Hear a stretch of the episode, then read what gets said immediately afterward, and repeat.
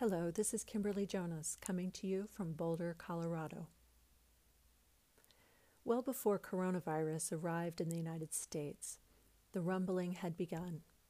Consumerism, nationalism, and addiction to digital devices were already threatening the precious human experiences of intimacy, compassion, gratitude, oneness, and kindness. So much of our population was rushing around to get to the next big thing that we were, as a culture, disappearing from one of our greatest and most basic human needs connection.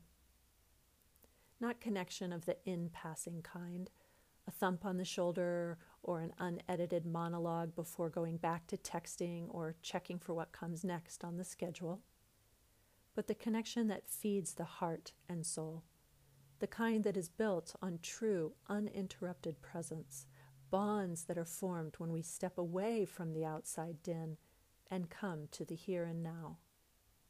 It can be five minutes or five hours, as long as our presence is not diluted by errant, untamed thoughts of past or future, or what we could otherwise be doing in this moment. Enter COVID 19.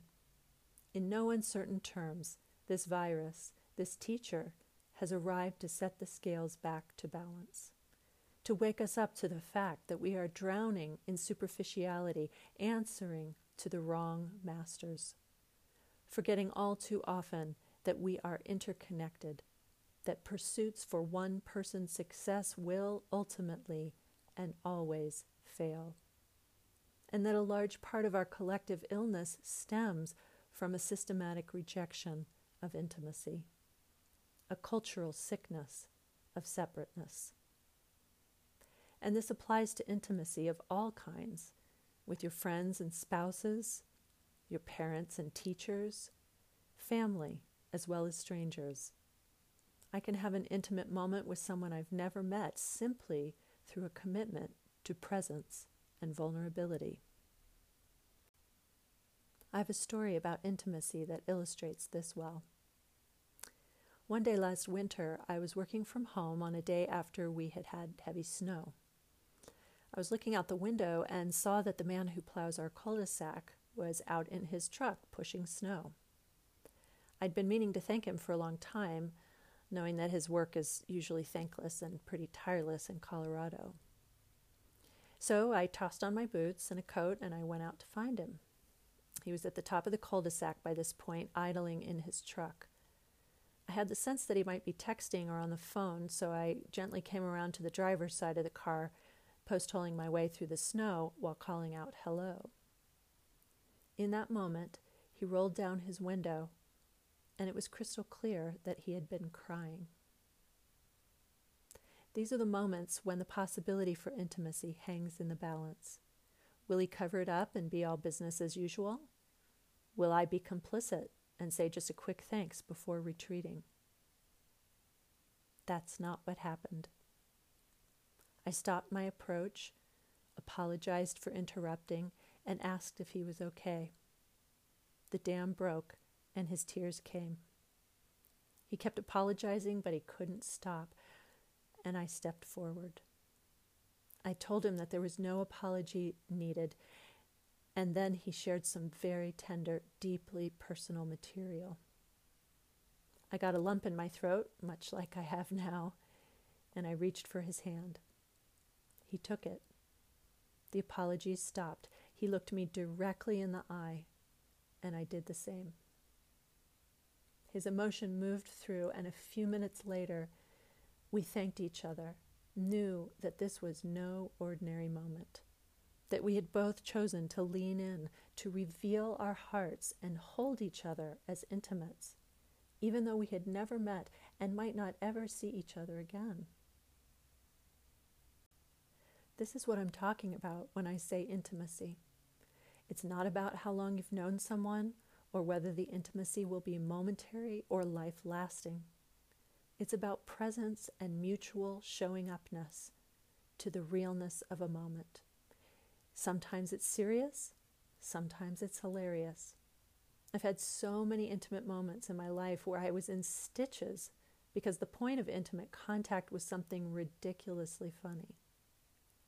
My point being, intimacy is available at all times. It's what draws us up to our highest self, our most authentic self. Does this mean that I have to be intimate in every moment? Not at all. Because sustained intimacy is a bit of a deal. It can be both uplifting and exhausting. And it doesn't have to be the only thing that you strive for. However, if you do strive to cultivate intimacy as much as you possibly can, as often as you can, you won't be disappointed. The more we reach for connection, develop intimacy, the more resilient we then become when we are rejected or not accepted. We learn where our resources are, who the people are that will come to our rescue, no matter what. Rock us to sleep when the tears of suffering threaten to swallow us whole. This virus is taking us to our knees in this regard. It is unapologetically projecting our hubris on the big screen, illustrating how singular focus on money, getting ahead of our neighbor, being the loudest and most righteous, will be our downfall. None of those things comfort us when we are at rock bottom, grieving our losses, lost in confusion, or lying on our deathbed. And none of those things take care of the health of our planet, our home. No more soft nudges, no more subtle insinuations. We must buckle down to the work of turning this ship around now. And intimacy is going to be a big part of the reset. As we delve into this notion of intimacy more deeply, we have to welcome two of its mighty companions that I've already mentioned presence and vulnerability. Intimacy is built on their shoulders. Let's start with presence. Intimacy requires the oxygen of presence to thrive. It withers when we are distracted looking for anywhere but here to place our attention. Presence is required for us to both listen and feel to the depths of true intimacy. We have to be willing to turn all of our senses toward another person or a group of people in order to experience the nuance and detail that inform authentic responses and feed the bonds of closeness. This doesn't mean that you won't fall off the wagon from time to time, that you'll get annoyed or distracted or bored and leave the stage of presence. It's up to you to watch for the symptoms of non presence, to know when you've checked out or walled yourself off from intimacy. Because your presence can absolutely be affected by the challenges that come with intimacy. Yes, intimacy can be wonderfully fulfilling and blissful. It can also be confronting and edgy. Intimacy is not comprised of just one or the other. We have to be willing to stay present to both the grit and the gifts of intimacy and know when we have sidelined our attention because we got a little or maybe a lot uncomfortable. And then here's the thing once we engage in true presence, vulnerability naturally follows. So it makes sense that we might want to dodge presence because that means we'll immediately tap our vulnerability. So let's talk about the vulnerability component of intimacy. Vulnerability needs to be championed as the savior of us all, not as mushy gushy behavior that is a mark of weakness or failure. In fact, I would go so far as to say that vulnerability is the backbone of a healthy, thriving population. Our vulnerability becomes the foundation for all acts of goodness and generosity, our caring for each other, for the planet, and for generations yet to come.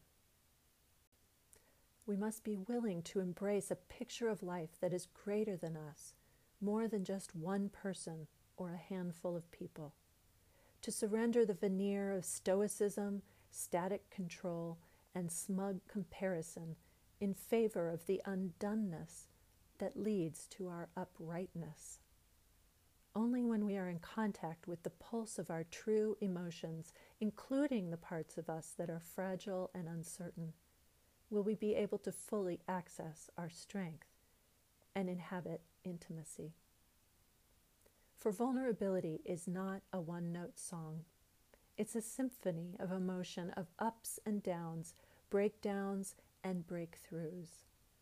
And intimacy thrives on vulnerability, on our willingness to suffer a broken heart so that we can more fully appreciate the preciousness of authentic human connection. There is no doubt that your vulnerability will make you want to run and hide from time to time. As I said, vulnerability and presence are inextricably linked. If I'm not present, it's unlikely that my vulnerability will emerge. And likewise, if I don't allow my vulnerability to rise, then I'm not being truly 100% present. Once we've said yes to both presence and vulnerability, allowing them to usher us closer to intimacy, we will start to discover our defenses.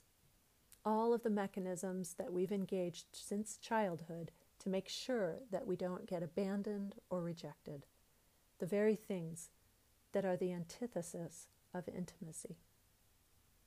And this is where we must go next into an examination of our defenses so that we are able to fully mine the riches of true intimacy. Please listen to part two of this podcast to delve more deeply into this piece of the conversation. In the meantime, I encourage you to take a look at the roles of intimacy, presence, and vulnerability in your life. Develop a curiosity about how you cultivate these behaviors and how you keep them at arm's length. This is what will eventually crack the door wider to more intimacy in your life.